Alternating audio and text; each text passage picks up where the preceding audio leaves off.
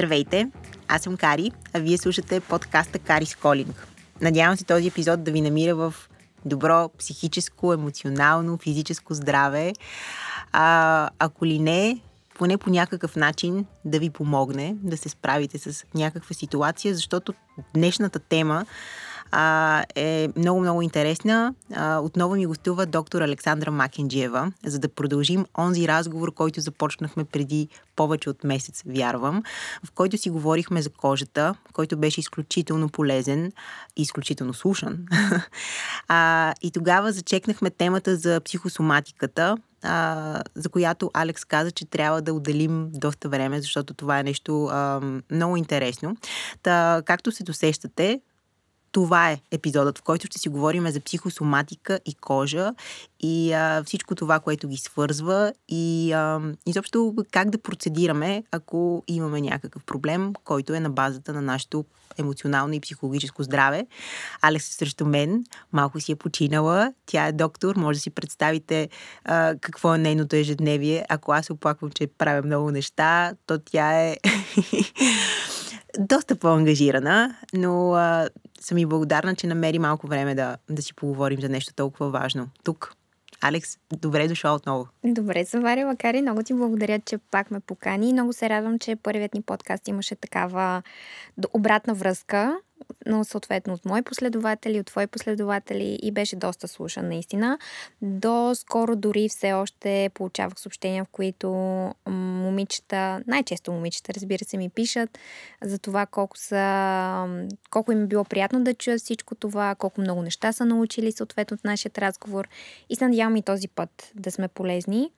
Искам да уточня, че това сега не е някаква лекция по психосоматика или по дерматология, а това е просто един разговор, който аз ще споделя опит, това, което съм научила също така от университета. И ще дадем пак отново някакви съвети и насоки на нашите слушатели, защото според мен психосоматиката те първа ще бъде така главна тема, може би, в живота на много хора. А защо мислиш така? И защо мислиш, че тази тема е все по-засягана? Говоря и за психологическата тема. Сякаш започнахме повече да обръщаме внимание на менталното си състояние. Да, точно това исках да ти кажа. Забележи, че в крайна сметка, мисля, че през последните в България поне последните 4-5 години има доста засилен интерес точно към менталното здраве, към психоемоционалната част от нашия живот, към много хора се обръщат към това нещо, защото виждат, че не всичко е материално. Материално. Да. И в много случаи западната конвенционална медицина не може да даде отговор на много въпроси и болки на нашите така близки, на нашите пациенти.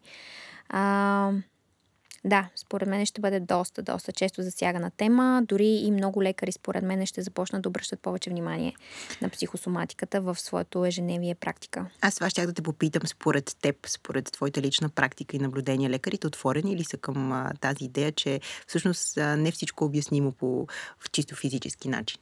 Смятам, че по-младото поколение доктори са по-отворени към тази тема. Определено виждам от мои колеги това нещо. Може би те не могат още да намерят начин по който да го прилагат това в своята практика, но определено разбират тази връзка. Психика, сома или психика, тяло. А, оттам идва и само, сам, самото значение на думичката психосоматика. Това, което ти е на психиката или на душата, това и ти е на тялото. Тоест връзката душа-тяло. В предишният епизод, в който бяхме заедно, аз а, наистина бях много впечатлена, защото много от нещата, които ти каза тогава, аз продължавам. Виж ми кожата, да. Нашите служатели не могат да видят, но ми е чистичка. Грееш, грееш, да. Много от нещата, които да. всъщност ти, ми, а, ти ни сподели тогава, аз веднага започнах да ги правя. И а, мисля за това, че смисъл, някакси когато става въпрос за дерматология, когато става въпрос за кожа, хората наистина са свикнали да им се бълват някакви продукти или да им се казват какво трябва да направят в, в много-много дълъг ред от продукти, докато ти беше много изчерпателна и някак си обясни, че нещата могат да са много простички. Да. И някак си малко или много във всяко едно отношение а, се връщаме към това, че нещата могат да са много простички, че не ни трябва 10, 20, 30 пласта. било то дрехи, било то а, продукти върху нас. А, да, за това много ти благодаря. И а, много ти благодаря за това, което ще, ще разкажеш днес, защото пък, а, както знаеш, този подкаст има поредица посветена на менталното здраве. Да. А, за мен а, психологическо и емоционално изобщо темата, темата за, за това здраве ми е изключително интересна. И аз за себе си а, виждам а, корелация, но ти като един доктор, един представител от, а, а, как да кажа, хората, които чисто логически и, и физически търсят решение, а, ще ми е много интересно да, да чуя твоята гледна точка. Ти кога за първи път за себе си видя връзка между психоемоционалното състояние и начина mm-hmm. по който твоята кожа реагира и се чувства? Това дори още не знаех, че има думата психосоматика и такава връзка. Въобще не бях и помислила за такова нещо. Това го разбрах още втората година от моето обучение в Германия.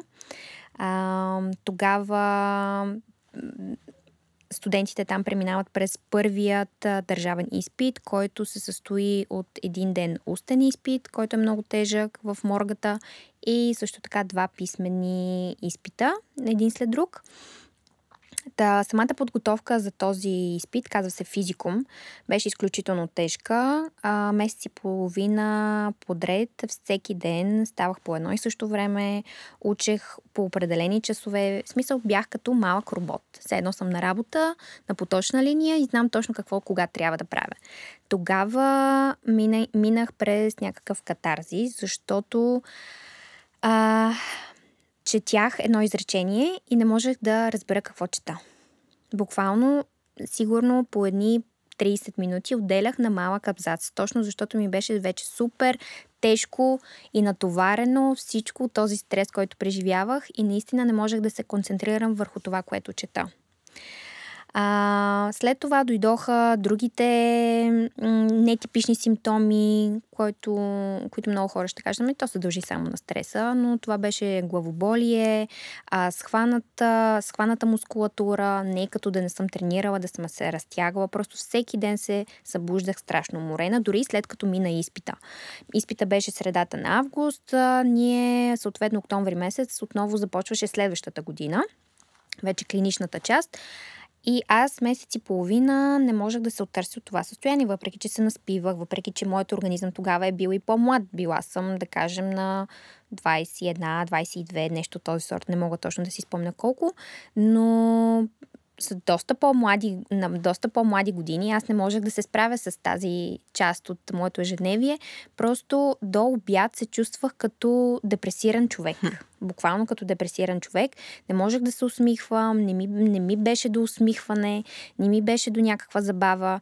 И в крайна сметка тогава разбрах, че не всичко това, не всичко е до това аз какво правя в ежедневието си, дали ще тренирам, дали ще се срещам с хора. М- да, и после разбрах, че ще имаме предмет психосоматика в университета.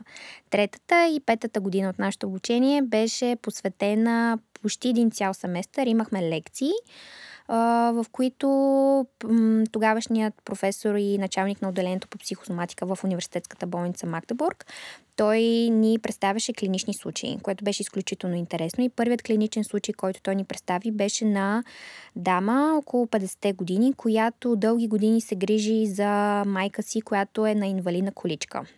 Нейните симптоми бяха свързани точно с а, а, много голяма изтощеност, а, миалгия, т.е. болки по всички мускули и също така едно типично изтръпване, тип ток, кое, което тя описваше по крайниците си. Mm-hmm.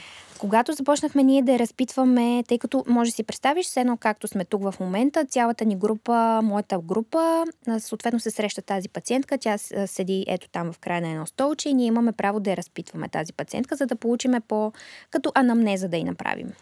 А, въпросът дойде от един мой колега. Той я попита, добре, кога започнаха вашите симптоми?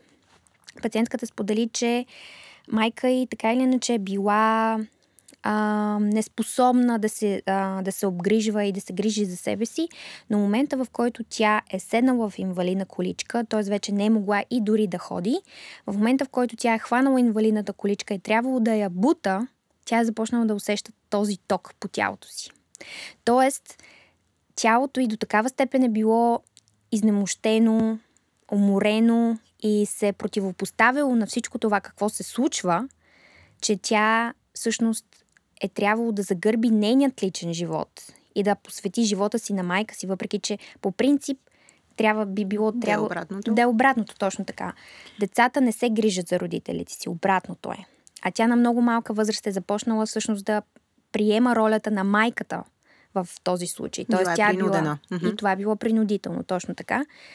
А, поради тази причина тя не е могла да създаде семейство, никога не е имала кръг от приятели, тъй като тя е била почти 24-7 само с майка си. Може... звучи много тежко. Да, наистина беше много тежка историята й и това нещо светна в мене. Наистина, момента, значи, може да си представиш, момента, в който тя е започнала да бута количката, тогава са се появили тези неприятни за нея усещания. Тя казва дори пипането на някакви различни предмети в момента също и придава това усещане на все едно, че е удря ток по тялото. Като изтръпване. Аз съм усещала... Като изтръпване. Мисля, че мога да се асоциирам еднократно. Съм да. усещала такива, такива ам, как да кажа, те са като, като тръпки. Да, да. Но да. Но според мен тя до такава степен се наситила на това усещане, че говореше с такъв неприязъм за всичките тези симптоми, които тя изпитваше, че а, дори на нея са и минавали суицидни мисли. Т.е. тя искала и да се самоубие в даден момент, защото просто не е понасяла тази болка, която преминава и този ток, който преминава през тялото й. А, Съответно, тя беше поступила няколко пъти в отделението, няколко пъти беше ходила на психолог, психиатър, каквото можеш да си представиш. До някаква степен те бяха успели да овладеят нещата. Разбира се, че тя беше и подсигурена с лекарство от а, психиатър, но тя лично за себе си казваше, че най-добре се чувства, когато е отделена от майка си. Тоест, когато тя е, е стационарно настанена в отделение и е свободна. Да. Когато майка е отишла в старчески дом, където може някой друг да се грижи за нея, тя се почувствала най-добре. Да. И тази жена на 55 години а, не искаше да каже, че това и тежи. Това и тежи, да. Тя никога не го каза това пред нас, но след като си тръгна, след това професора се върна в стаята, а, поговорихме си малко и той сподели съответно неговите виждания за тази пациентка и той каза, Просто тя не иска. За нея ще бъде по-добре, ако майка й не съществува. Нали, сега няма да употребявам другата по-тежка дума, но видимо такива пациенти много си ам, се отпускат или се облегчават в момента, в който този, този стресов фактор в техния живот изчезне. Да, защо? А как ще изчезне този стресов фактор? Като тя не, няма никакъв достъп до нея, или тя е в друг старчески дом, далече от нея, или тя просто почине. Mm-hmm. Да. И тогава аз бях, вау, има и съвсем друга част от медицината, какво е това нещо. Аз бях много вълдушевена. Между другото, не сме карали някакви изпити тогава в третата година, но петата година вече имахме си хубави лекции, по които учехме и съответно имахме след това изпит. Така че аз мога да кажа с достоинство, че две години съм учила психосоматика. Нещо, което на моите колеги тук в България а, те завиждат за това в кавички, нали да го кажа. Uh-huh. Да, някои наистина са много воодушевени и биха искали те да имат такова подобно нещо. Но в... тук не се изучава като предмет не, психосоматиката. Не, не. В предният подкаст споменах за психолога Зорница Спиридонова, с която а, работя и аз в а, болница Света София. Тя работи с а, най-често с онкоболни пациенти, разбира се, и в други отделения отива. С нея много често сме си говорили за темата психосоматика и това всъщност колко е важна тя в ежедневието ни. И да, аз много неща разбирам. Разбрах последствие защо моят организъм реагира по един или друг начин на някои неща. Аз дори щях да те попитам, защото това, което в началото а, разказа твоя личен опит с този тежък момент, в който трябва да взимаш изпити в Германия и в който си правила едни и същи неща в продължение на много дълго време. И това някак си ме накара да се замисля, защото има много хора, които работят в офис и тяхната работа може да е пример за нещо подобно. В момента дигам ръка като ученичка. Искам да кажа нещо, госпожа, може ли нещо да кажа, да допълня? да, а, когато се върнах от Германия, точно това беше COVID времето. И Точно на време си се върна. Да, перфектното време за търсене на работа и специализация. Супер. Нали, казвам го това под формата на шега. А, започнах да работя в хематология. в отделението, в отделение по хематология, няма да казвам коя болница. Това беше изключително тежък период за мен. Защото а, аз не съм изпрекарвал кой знае колко дълго време. Да, ние трябваше 7 и половина вече да сме на работа, преоблечени, готови за визитация, а, но усещах, че това много ми тежеше на психиката и то как. Тялото ми реагираше с подуване и с задържане на вода. Аз дори и в свободните си дни, когато ставах събота-неделя, още в примерно Просто защото тялото ти се научава да се събужда и събота и неделя по-раничко. Аз се събуждах в 7 часа и автоматично, щом стъпех на земята, усещах една тежест в краката. Просто толкова тялото ми беше вече натоварено това нещо. Тоест, мисля, че твоето тяло е било в конфликт с това, в което конфликт, си правила. Така. Да, защото аз не исках това да работя, но казах си, не, аз ще работя, защото не искам пък така да стоя вкъщи трябва без да работа. от някъде. Точно така, трябва да започна от някъде, трябва да трупам опит. И крайна сметка забелязах, че месец по-късно, дори само ставайки сутрин за работа, още не би следвало да имам някакви симптоми за задържане на вода. Смисъл, аз съм лежала а, 8 часа, не са ми подути краката. В момента, в който стъпвах на земята и усещах тази тежест и до един час вече се подувах. И какво направи? Какво започна? В смисъл, след като си установила тази, тази връзка, напусна веднага. За да се не веднага, не веднага, но напуснах, точно защото на мен желанията ми бяха свързани, разбира се, с друга специалност в момента, в която съм. Но да, аз се противопоставях на този на това, че не искам да работя тази специалност. Просто тялото ми, цялата ми психика буташе в друга посока. Просто аз знаех, че това не е моето място. И според мен точно ти това, което каза, че има много хора, които седят в офис по 9 часа. Има хора, а, на които им харесва, все пак трябва да, да кажа. Да, има да, хора, които има обичат хора... работата си. Да. Но това, което ти спомена и каза, че се чувства като робот, защото то звучи като роботска работа и действително много хора, а, тяхната работа е именно такава. Да.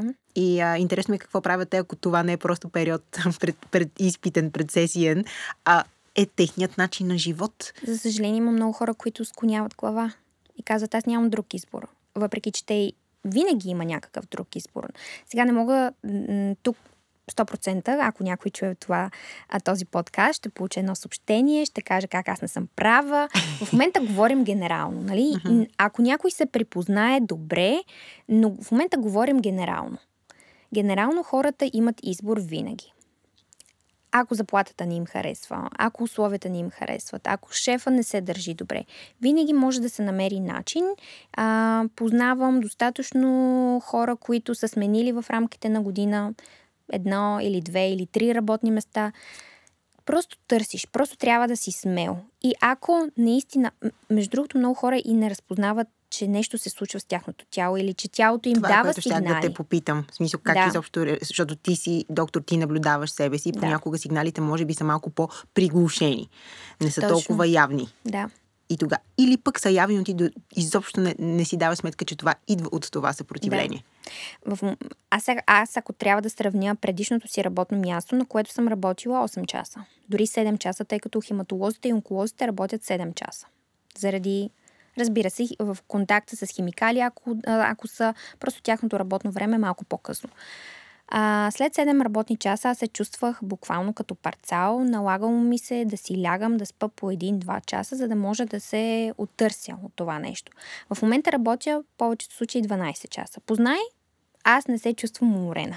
Да, Наистина, защото когато... правиш това, което обичаш. Точно така, да. Това е толкова хубаво и а, тук обаче става въпрос за един ам, първо едно приемане, защото, както казва, има хора, които скланят глава. А, нали, имаме избор имаме избор. Ако една ситуация не ни харесва, да променим нещо, да приемем ситуацията. Избор е в нашите. Едно от двете а, а, неща трябва да направим. Но реално трябва да преценим също така какво сме склонни да жертваме. Защото когато сме още млади, зелени, когато тези а, психосоматични признаци не са толкова да. а, явни, а, нещата са окей, okay, казваме си, да, това е умора, да, това е цената. Но често забравяме за това, че след време тази цена някак си а, се натрупва. Всичко това не изчезва някъде, да потува в земята, mm-hmm. то се натрупва в нашето тяло и психика. И абсолютно естествено, чисто логично, ако си мислим, че, че ще има някаква по-голяма цена, която ще трябва да платим след време. Да. Когато сме на, на, на възраст, която да. вече тялото ни не може а, да ни издържа по този начин, ако така мога да се изразя. Да, точно предният път ние завършихме по този начин предаването с посланието а, за това младите хора да се грижат докато са млади за себе си. Не да се сетят на 50 или на 60 години. Е, сега е вече времето да започна да се грижа за себе си. Не, грижата трябва да започне още, още от рано, още когато осъзнаем, че ние ще трябва да вършим ще трябва да преминаваме през някакви препятствия. Тъй като в гимназия, в училище ние все още сме под, под, под а, под крилото на нашите родители. Да. Тоест нямаме някакви грижи, нямаме сметки за плащане, нямаме кредити за изплащане или каквото и друго. А, просто живота, когато те удари, а, се сблъскваш с толкова много а, така конфликти, дори в работа, с други хора. Така че ние трябва да се научим къде са нашите граници, с кого, са, с кого трябва да слагаме граници, защото разбира се има хора, които винаги ще искат да ни навлизат в личното пространство, ще искат да ни наранят, да ни отстранят. Общо взето, в момента говорим за нещата от живота. Абсолютно. И ако ние не успеем да да си намерим така едно гнездо или начин по който ние да се предпазваме от всичко това, на късни години, дори не и на късни години, все повече пациенти дори и на по-млади години получават по-сериозни заболявания. По-сериозни заболявания, да. А, това е нещо, което казах в предходния епизод на подкаста, който записах, но някак си искам пак да го кажа, защото едно клипче ми прати една моя приятелка на една жена, която даде своя бюти съвет. Вода и граници. Вода и граници, да. да, поставяйте граници и се научавайте да казвате не. Да, да. И това да. е а, нещо много, много ценно, което може би грижата за себе си на първо място е да избираш себе си и да избираш това, което е добре за теб. И понякога да. това е дори смяна на работното място в името на това ти да останеш mm-hmm. здрав. Понякога да. си мислим наистина, някакси неглижираме това като, да, като идея. Да. Днес ще си говорим за кожата, по какъв начин тя може да реагира на, на, на, на някакъв стрес, да. било то емоционален, защото знаеме, че той може да е под формата на работен, както до сега mm-hmm. говорихме, може да е емоционален, може да сме скъсали с любовта на живота си, да сме изоставени, да сме в в, в депресия. Да. Може пък да сме загубили близък човек. Има толкова много неща, които могат да се случат и които да афектират нашата психика. И по какъв начин може да пострада кожата ни от това? По много различни начини. В практиката ми виждам всякакви пациенти. И според мен, да не казвам голяма дума, но няма пациент, при когото да не съм попитала кога точно започнаха симптомите, какво се е случило преди това. На мен това много ме интересува винаги. 90% наистина от пациентите казват, че е имал някакъв стресов фактор. Дали ще е било то загуба на майка, на баща, на някой близък, а, дали ще е било а, дори едно преместване от по-малък град в по-големият град. Дори това може да отключи дадено кожно заболяване. А, много често по-младите пациенти, това виждам, страдат а, от а, кожни заболявания, които са свързани с а, лицето. Сега не знам, не мога да кажа, че това е точно така при всеки, но наистина по-младите ми пациенти реагират най-често или тези, които при мен, може разбира се чисто статистически това да е... При теб да е така. При мен да е така, да. А, страдат от акне. По-възрастните а, отключват пси, а, косопат, себорен дерматит или нещо по-генерализирано, тип а, уртикария, витилиго. Какво, дори какво е уртикария? Уртикария, това е, да кажем, общо взето като алергична реакция към... Дори не е задължително да имаме някакъв а, алерген или тригър. Понякога уртикарията може да бъде... Това е когато кожата реагира с подуване и зачервявания на асиметрични на отделни места по кожата. Тоест като петна. Като петна, да, точно така. Изведнъж пламва тялото, а, най-често пациентите не го свързват с храна, няма някакъв предшественик, т.е. малко преди това нищо по-различно не са правили в ежедневието си. То може да бъде дори свързано и с а, а, някакви инфекциозни заболявания дори, защото това е една и част от диагностиката при ортикарията. А, но забелязах а, ортикария да се наблюдава често по време на COVID-пандемията.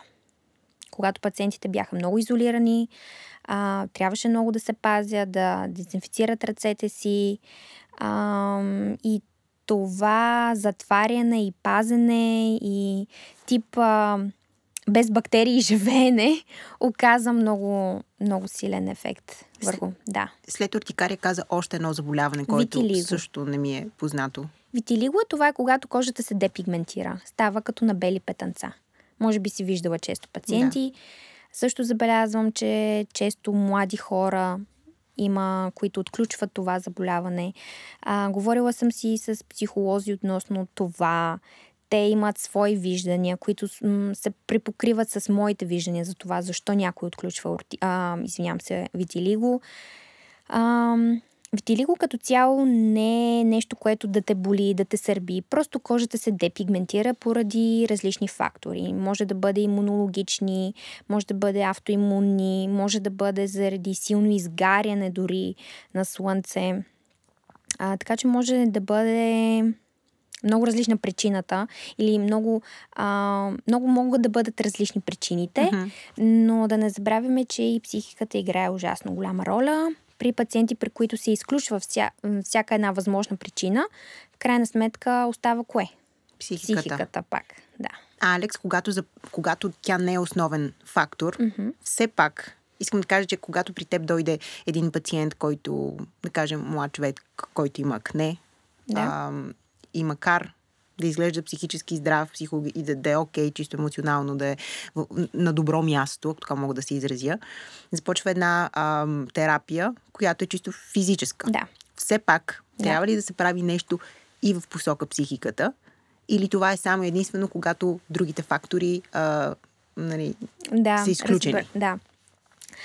Бих отговорила последният начин. А, не всеки пациент, не всеки пациент аз мога да си позволя да говоря на тази тема когато си задам въпроса какво се е случило малко преди появата на акнето, спомняте ли си нещо, което да може да доведе до отключване на това нещо?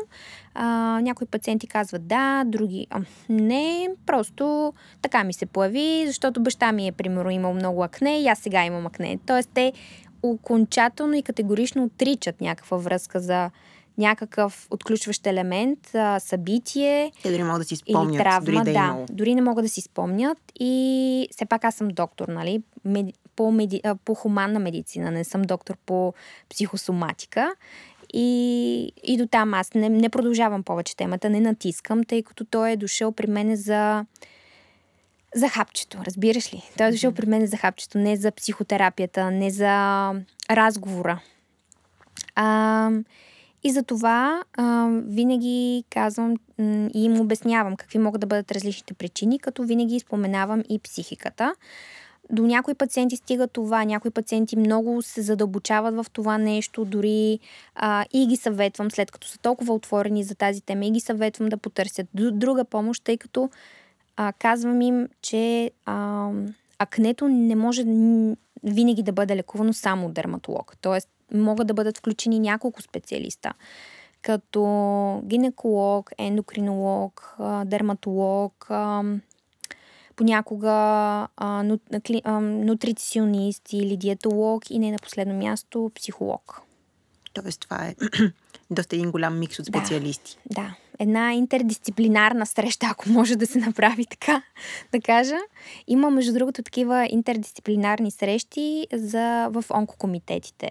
Тоест, различни специалности се срещат от доктори и обсъждат даден пациент. Как би могло на него най-добре да му се помогне. За съжаление, това съществува, съществува само в онкологията или при онкологичните пациенти. При други пациенти това не съществува.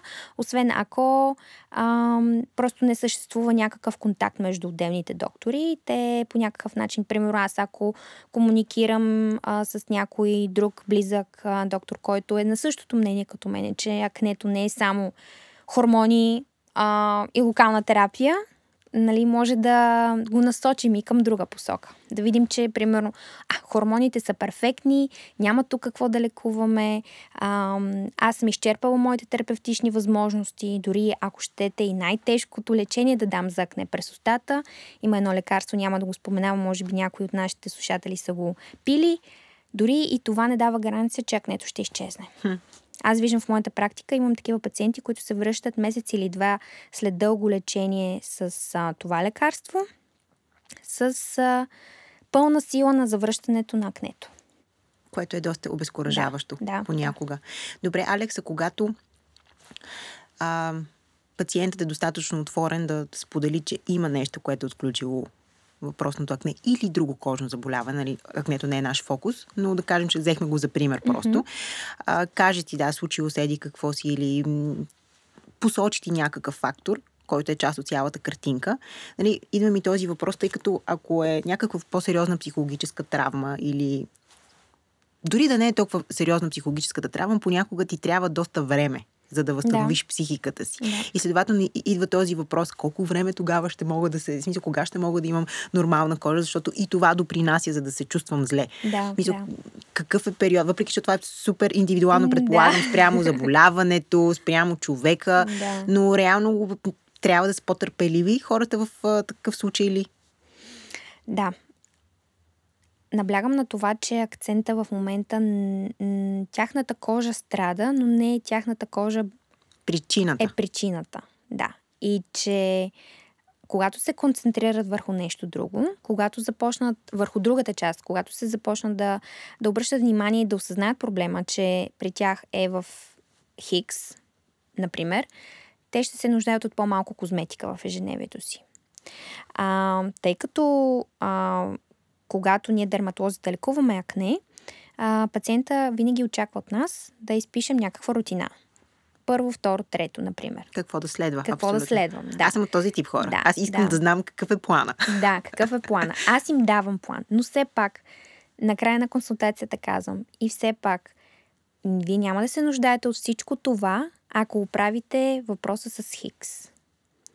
И пак ги предупреждавам. Това не е да изпиеш антибиотик и след 7 дена да си окей. Okay. Да си okay. Това е процес. И това е осъзнаване първо на проблема, а, да искаш да си помогнеш, да намериш помощ, дали било в себе си, дали било отвън някъде. И след това терапията и лечението не знаем колко дълго време ще продължи. Такива прогнози не бих могла да дам. Това е много труден въпрос.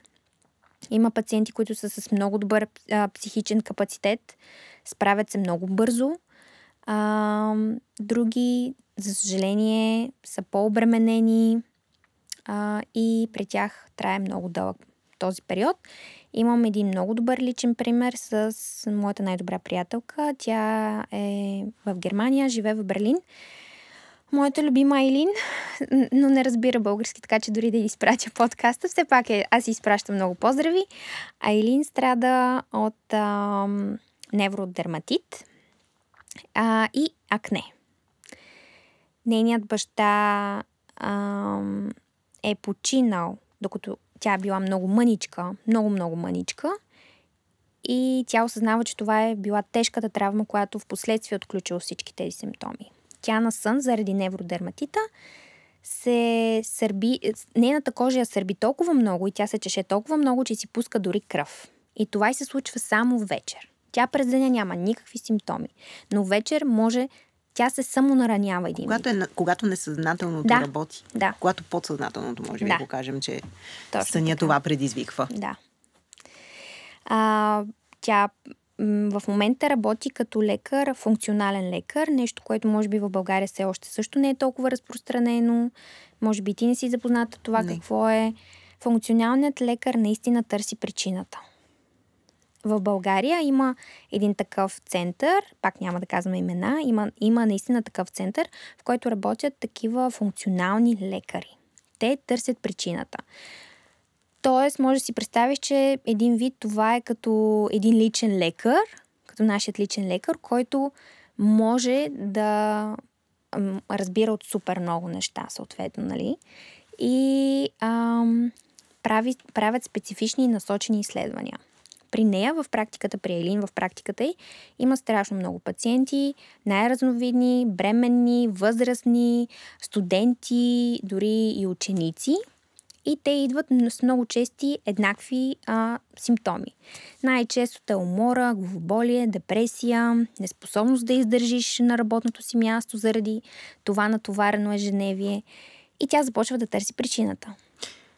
При себе си тя беше направила този експеримент. Всъщност се откри, че Тя страда от едно рядко автоимунно заболяване, което, сега забравих как се казваше точно синдрома, при което тя разбира, че в крайна сметка не може да обработва или нейната ам, чревна флора не може да обработва дадени вещества.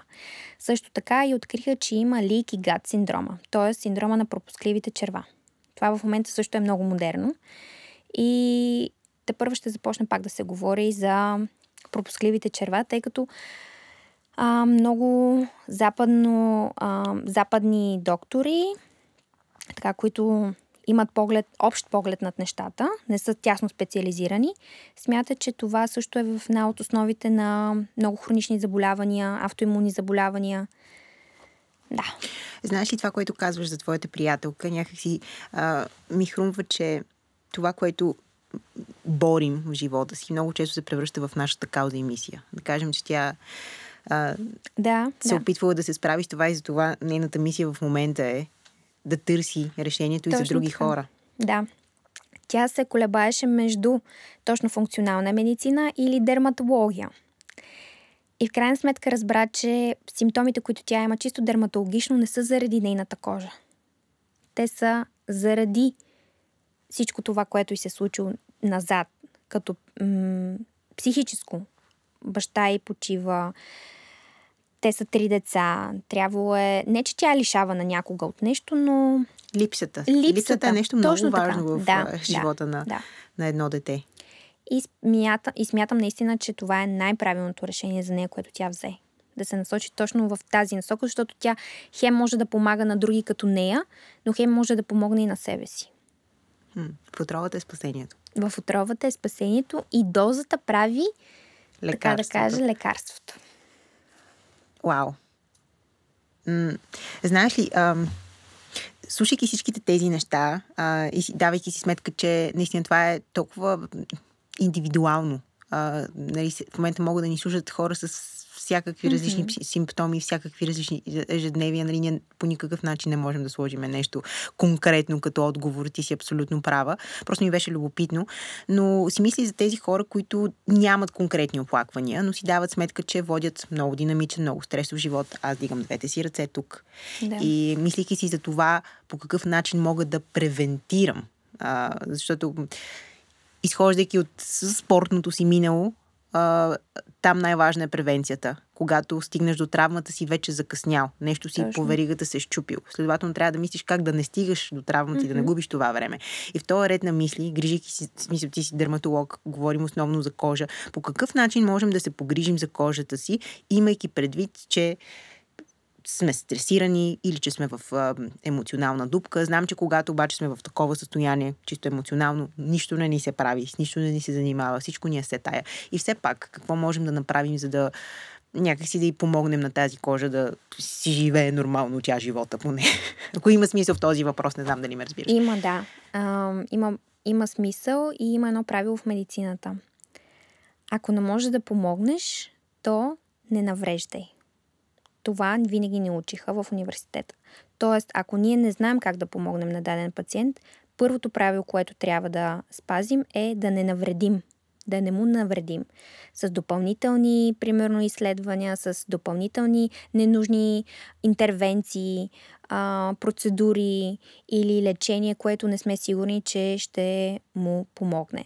Тоест, същото нещо може да го насочим и в дерматологията. Ако ние имаме някакъв проблем а, и смятаме, че само лекарства, локална терапия ще ни помогнат, то всъщност най-често това не е така, не е такъв случаят.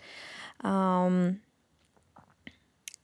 трябва м- поне да не си навреждаме, да не си навредим допълнително. Тоест, ако включваме още и още козметика, това е грешният начин и грешният път. И да се концентрираме само върху това. И после да започнем да се питаме, ама защо не става, защо не става тази кожа, нищо не прави. Аз, аз си Слагаме отделям толкова толкова, много много. Да, аз си отделям толкова много а, време, купих и толкова много продукти. Тя пак не ми се отблагодарява по начина по който искам. Нали? Тя не изглежда така по начина по който искам. Нямаш си на представа колко често го чувам това в практиката. Пациента е се върти в един омагиосен кръг и не знае как да излезе. и не осъзнава, че е в омагиосен кръг. И най-често, когато аз кажа, добре, сега абсолютно спираме от днес за утре, всичко спираме, каквото си правило до сега, просто го спираш. Няма да слагаш нищо на кожата си. Само базовите неща. Ще я миеш веднъж дневно с измивен гел, ще си слагаш една хидратация и слънцезащита, примерно. Ако и слънцезащитата, примерно, ти пречи за момента, тежи ти, омазнява ти кожата, дори спри нея. Няма да, няма да пламнеш нали, с пигментни петна за една-две седмици. Просто даваме време на кожата да се възстанови, на тази кожна бариера да се възстанови. Сега обаче се сещам за пак за един случай с мене. А, според мен, когато даваме различни примери на слушателите, може би така пациентите ще разберат. Много е много по... важен да. личния пример, според мен. Да. Той дори е по-важният да. от, от, теорията. Точно така. Предният път споменах за моят а, дерматолог в Германия, а, който, при който ходех заради моите кожни проблеми. А, веднъж годишно и два пъти годишно винаги се проверявах за опасни кожни образования и точно последната година пак около държавен изпит, последния държавен изпит, а, М3, М-Dry, беше катастрофа. Просто това ми беше най-тежкият период наистина. Аз една сутрин просто се събудих с околочен дерматит. И не знаех какво съм правила. Аз и тогава, по принцип, никога не съм била от хората, които използват много козметика. Тогава буквално си миех лицето и си слагах хидратация, нищо друго. И една сутрин се събуждам аз с околочен дерматит, който изглеждаше последният начин. Имах малки надигнати пъпчици около очите. Ма така доста. Като, като обрив. Като обрив, да. Не ме сърбеше, не ме болеше. Просто беше надигната съвсем леко кожата, леко по-точна и зачервена, което си изглеждаше буквално все едно аз имам акне там. Не, не беше обаче, не беше с гнойни връхчета, mm-hmm. просто си беше като пъпка. А, успях да отида на дерматолога ми и той ми каза, че съм направила околочен дерматит и ми изписа лечение за вкъщи. Аз започнах да мажа, да мажа. Не помагаше това. Буквално тези пъпчици се появяваха за часове.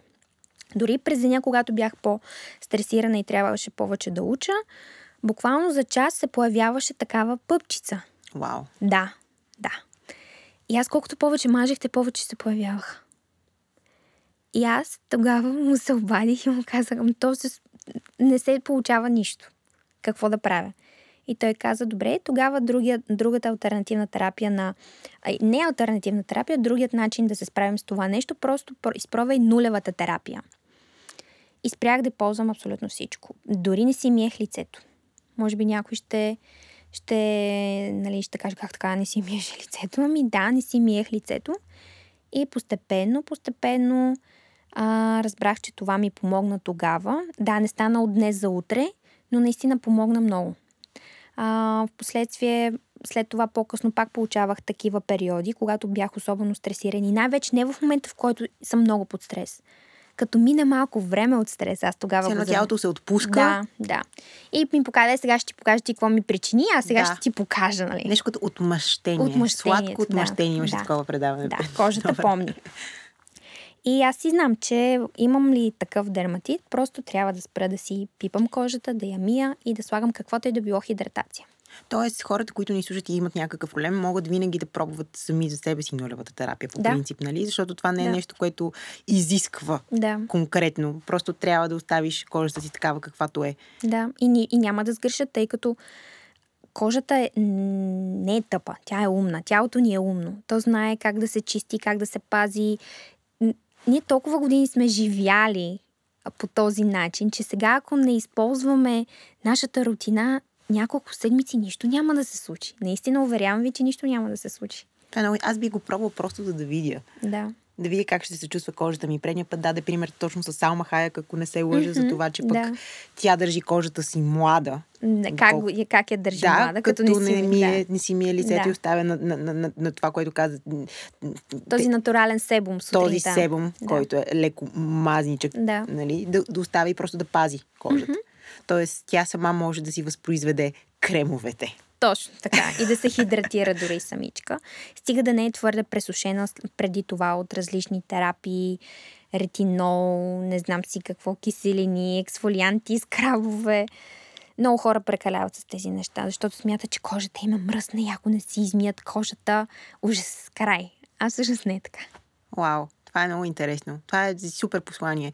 Uh, keep it simple. Keep it simple, да. Защото uh, наистина света се опитва всичко да ни продаде. И uh, да. понякога трябва да, малко по-съзнателно да се отнасяме към това или да направим някакъв ресърч, ако толкова искаме да пробваме нещо, ако толкова мислим, че ще ни помогне, или, или просто да си зададем въпроса. Това сега защо всъщност съществува? Нали, какъв да. проблем решава в крайна сметка? И какъв проблем имам аз? Може ли само да вметна нещо, на което много се дразня в момента? Да, кой е новият тренд? Новият тренд е крем с филър, който има филър ефект. Ама този крем къде се слага? На лицето ли? На лицето, да. А Им... в смисъл филърите за... Окей, ти сега ще обясниш какво, какво, да, да. какво са имали предвид. Филър идва от английската думичка запълвам, нали? Филинг. Mm-hmm. Запълвам. Тоест, филарите, най-общо казано, се използват за запълване на бръчици, за корекция, дори на някаква деформация на лицето. Тоест, филъра не играе само ролята, да, за запълване на бръчици, може да има и други свойства, но м- идеята на този в момента новия тренд с кремовете, които гледам толкова много ги рекламират по телевизията, че видиш ли като си намажеш нали, с този крем бръчицата и тя се запълва така и изчезва. Ами не е така. Изненада. Не, изненада не е така. А, дори да има някакво м, такова временно усещане, че кожата е по-лъска, а, м, нали, по-е запълнена, бръчицата изчезва. В момента, в който се спре това използване на кремчето, веднага всичко изчезва, все едно нищо, нищо, ама нищо не е било. Кожата продължава да си старее.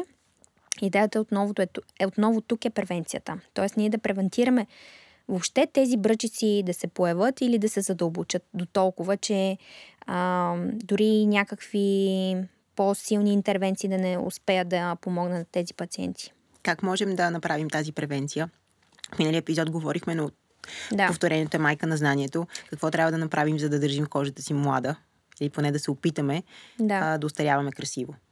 Да устаряваме красиво освен, че трябва да приемем, че устаряваме. Това е, може би, да, номер ние устаряваме. Значи, о, да, мили слушатели, вие така или иначе ще устареете. Просто е важно как.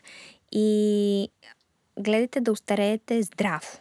Това е пак е моето послание. Бъдете здрави. Да. Бъдете здрави, да. И, и превентирайте където можете. Обръщате внимание на тези. На, защото това е истинската медицина. За мен медицината е превенцията. Нали? Да си помогна преди или да разбера как мога да си помогна преди да се стигнало до, както ти каза, до скъсване на сухожилия или до някаква травма. А, слънце защита и също така вече, да кажем, ако сме около 25-30 30 годишна възраст, може да започнем с антиейджинг продуктите, киселини и ретинол в момента. А, и също така витамин С. Главни три съставки, които в момента са най-много нашумели, имам най-много проучвания за тях и се знае, че наистина действат. А, няма сега да казвам точно кога, кога да се слага, по колко да се слага. това пак също е индивидуално. Много индивидуално, Реално това са да. продуктите и човек, ако да. иска да се интересува, винаги може да се допита да. до дерматолог как да, да ги използва точно. точно. Така. Да. Аз бих се допитала, защото пък а, витамин С, ето, окей ли е за, за кожа като моята? Да. За, всяка, за всякакъв тип кожа е. Може да се използва за всякакъв тип кожа, като ви предупреждавам, ако имате някакво м- кожно изменение, имате суха кожа, зачервява ви се, сърби ви от този продукт, излизат ви пъпчици или каквото и да било там. Тоест, трябва първо да потърсите помощ, да разберете какво е това и дали въобще може да ги използвате тези неща. Давам пример с пациенти, които страдат от розацея. Знаеш ли какво е розацея или да Разбира разясним? се, че не. Разбира се, че не. Това са пациенти, които най-общо казано а, с едни постоянни червени буски. Може би си виждала такива. А, червени бузи, които могат да бъдат съпроводени дори с пъпчици, като тип акне, т.е. пъпчици върху основа на, на много силна червенина с видими капиляри, най-общо казано в момента. Тези пациенти са много ограничени от към продукти, които могат да използват локално. Ретинол, киселини не са подходящи за тях. А, има други съставки, които могат да използват, за да облегчат на първо място тези симптоми. А, и разбира се, почти няма пациент, при който слънцезащитата да е противопоказна. Нали? Това трябва да сме наясно. А, Алекс, на каква възраст започваме превентирането на стареенето, ако така мога да го нарека, въпреки че не е точно така казано? Слънцезащита бих започнала да си слагам още на 18 годишна възраст. Дори по-рано. Особено момичетата. Бебетата когато... не ги ли цапат постоянно О, да. с да, слънцезащита? Да, да. Тоест, Сега тя... говорим за, за антиейджинг. За антиейджинг, да. да. Ако говорим за антиейджинг, то ам, ако съм момиче или момче и искам да остарявам така красиво. В ежедневието бих си слагала слънцезащита на лицето. Ако съм на морето, разбира се, че то е ясно, даже не трябва да го споменаваме. На морето се слага слънцезащита. А, не, сам, не разчитайте само на слънцезащитата, защото няма слънцезащита, която да ви пази на 100%. Това е мит. Или много пациенти смятат, че аз като се намажа веднъж и за цял ден съм 100% защитена. Нали? Няма такова нещо. Намазах се, що изгарям. Да. Чадъра не ви пази. Също много голям мит. Аз като съм по чадъра, няма да изгоря. После, а, ма защо съм изгоряла? Чадъра също ни ви пази. А, има дрехи с слънцезащита, които са подходящи и за възрастни, и за деца, за малки бебета дори. Това насърчавам майките да правят. И най-най-сигурни сме, че няма да изгорим, ако сме под дебела сянка. Тоест, ако сме на бара, 100% няма да изгорите, давам ви гаранция, но все пак се намъжете с слънцезащита, защото пясъка отразява. Аз това на по-късен етап го разбрах, въпреки че се криех в тези най-силните часове на слънцето. Ам, криех се на бара, но бях в близост до пясъка и усещах така, че слънцето се отразява, ами може да се сетиш след това, че лицето ми беше цялото червено, въпреки По същия че... начин. Да, да, да. Както и, то това не е мидде, може би хората си го знаят, на сянка, в смисъл mm-hmm. в обучно време, най-добре да. се, изгоря, а, се изгаря. Абсолютно. Аз съм в малкото пъти в живота си, в които съм изгаряла, защото кожата ми е силно меланинова и доста mm-hmm. трудно изгарям. Е, един път беше, когато бяхме на лодка и беше прекрасен облачен, облачен. ден. Разбираш, аз да. просто бях като, е, това е. Какво ми трябва повече? да. Да, бях червена да. като рак. Да. Дори не мога да си го представиш. А когато си била в Survivor, тогава ли? в Survivor там си изгорях на слънце, там обаче вече бях доста глупово се отнесох а, към а, своята кожа тогава. Просто си казах, а, какво съм мажа? Аз съм мисъл, мен природата ми е такава, че може да държи на слънце. Това, което се случи с моята кожа е, че тя толкова брутално изгоря, че се белеше. В смисъл, тя падах, да. падаха парчета кожа да. от мен и беше скандално. Беше много страшно болезнено беше също така. Да. И така, а, се научих да се маша. Mm-hmm. По трудния начин. Между другото, много хора смятат, че това е съвсем нормално да се обелиш. Нали? Това си е нормално, нали? То си е част от ходенето на море. Ама аз дори не говоря, ти, ти ме разбираш, но може би хората не знаят, аз не говоря за такова белене, леко така да се люпи, тя кожата да, ти пада, да, сменя да. се.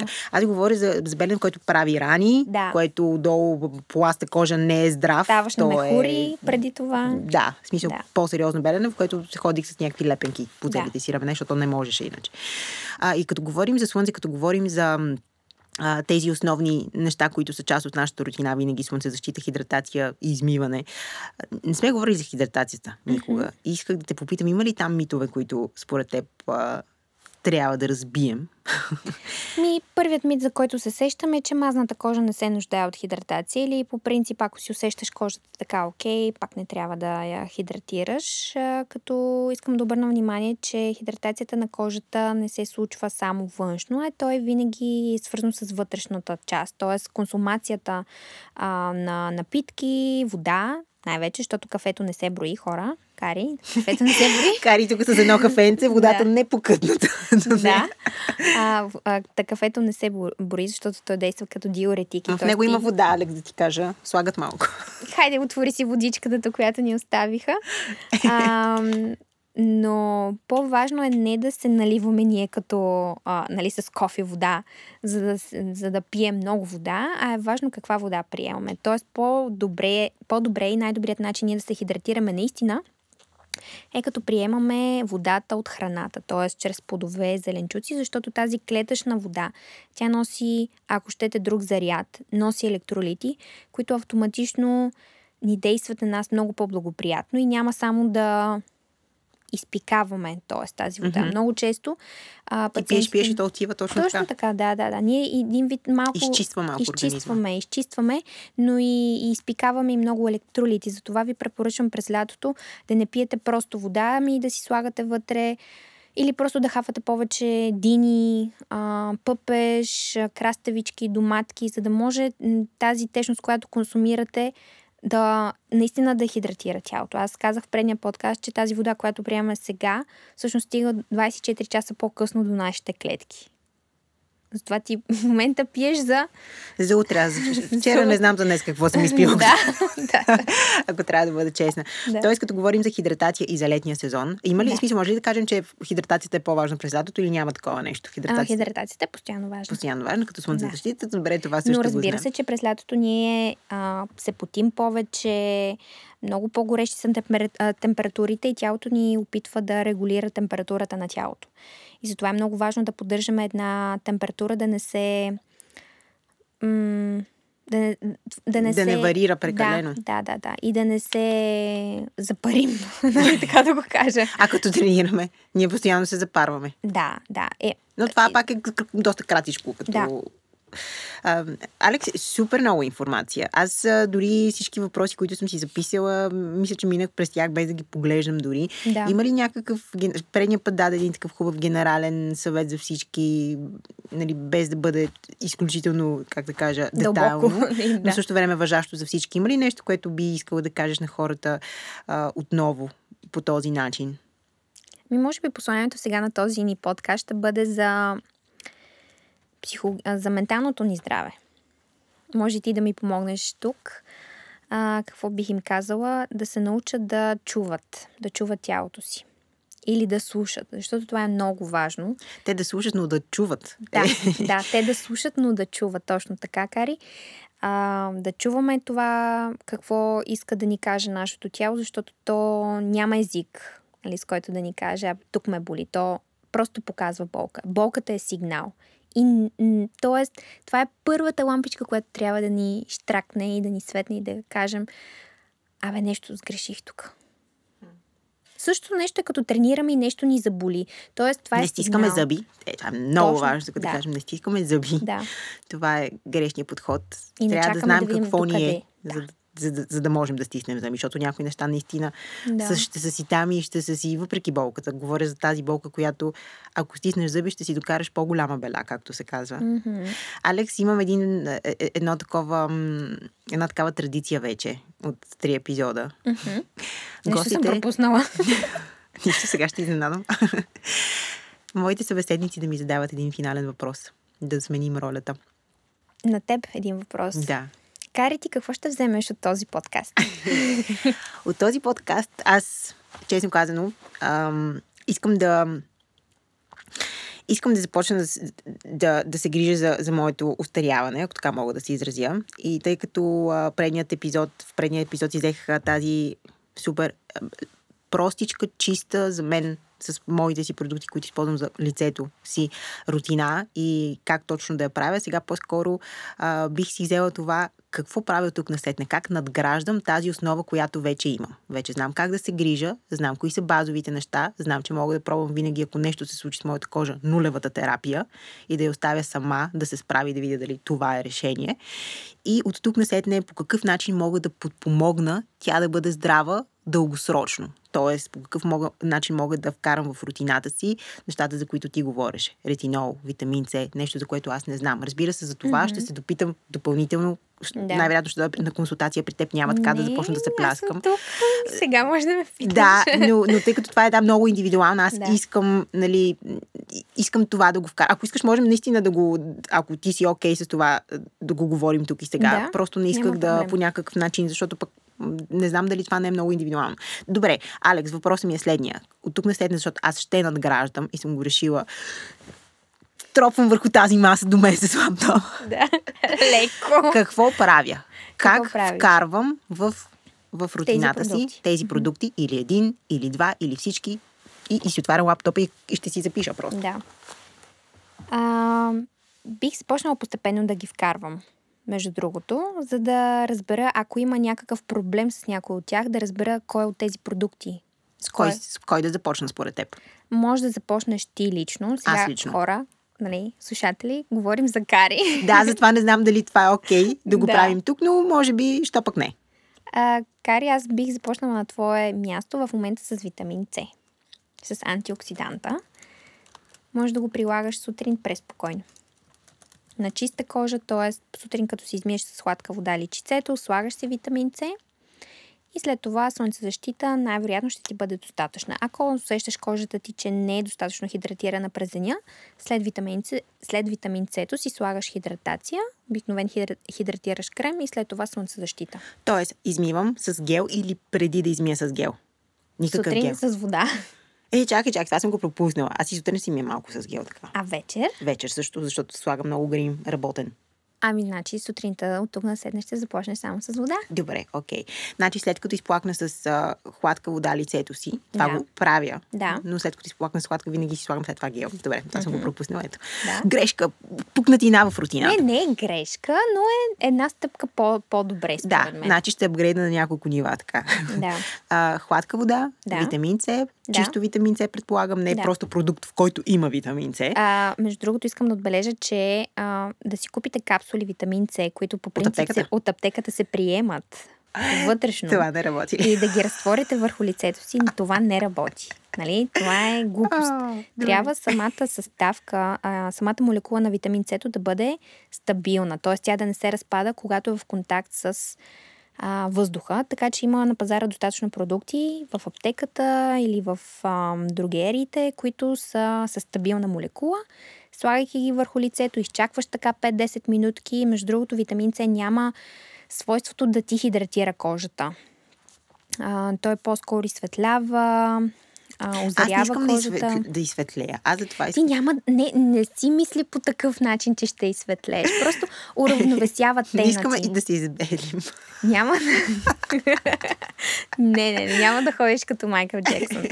А, Добре, но просто един вид озаряване и изсветляване на кожата, уравновесяване на тена по този начин. Изравняване. Окей. да. Тоест, хладка вода, витамин С, Да. хидратация Мгм. и слънцезащита. Да. Това са моите неща, с Ам, които мога да да. започна. Да. Пак Добре. казвам, ако ти е пък прекалена и хидратацията, може Да директно отпадне. да отпадне, да. Просто вече ти трябва да, да напаснеш това, да разбереш как ти най-добре се чувстваш. Мгм.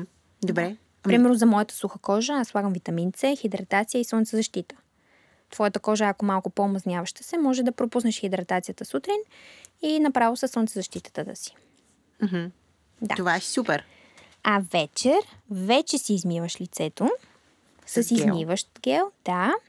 И а, хайде да не е сега лятото, ако не си използвал никога до сега ретинол, да не Не съм започнеш с него. използвала ретинол никога до сега. Значи го пропусни за по-зимните и есенни сезони. Късна есен. късна есен, октомври, да кажем, тогава може да го включиш. Ретинола се включва постепенно. Той се вкарва в рутината постепенно. Два или три пъти седмично вечер. Цък, цък, чувате ли? Два, три пъти седмично. Нали се сещаш, че пак ще ти пиша за този Да, ретинол? да, да. Със сигурност това няма да е края. Сега но- ще го съхраниш някъде този документ в кощето. Не, няма. Ще си го напиша в тефтера. Това е много важно, Шегувам защото се. наистина искам да го направя. Много ти Да. благодаря, Алекс, а, че ми отвори очите за това как да започна да се грижа за себе си. И Моля. не само моите. да. Вярвам, че на хората, които ни слушат. А, Да. За мен беше голямо удоволствие. Благодаря ти още веднъж, Кари. И се надявам някой някъде да е взел нещо за себе си. Това ще бъде голяма победа за мен. И, ами сигурна съм. Да. Просто съм абсолютно сигурна. Благодаря ви, а, мили хора, които бяхте а, с нас до самия край. И а, пожелавам ви да бъдете по-съзнателни в изборите си и наистина да, м- Да както ка- чувате. да, чувате, да чувате тялото си и да бъдете по-широко скорени за това какво може да му влияе всъщност. Да. До нови срещи! До нови срещи. Чао, чао!